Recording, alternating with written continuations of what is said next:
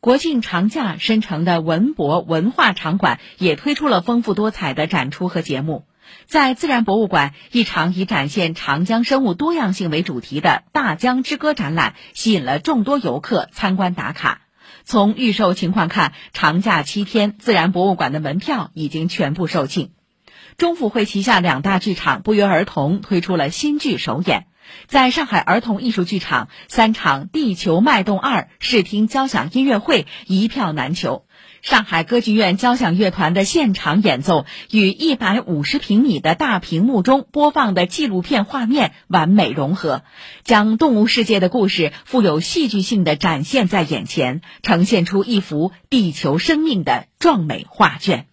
后面最后那一幕，让我看的自己的眼泪都已经流出来了。就是能够这么在这么艰辛的这种环境下接触到、拍摄到这些动物的这种很近距离的图像，是很难得的。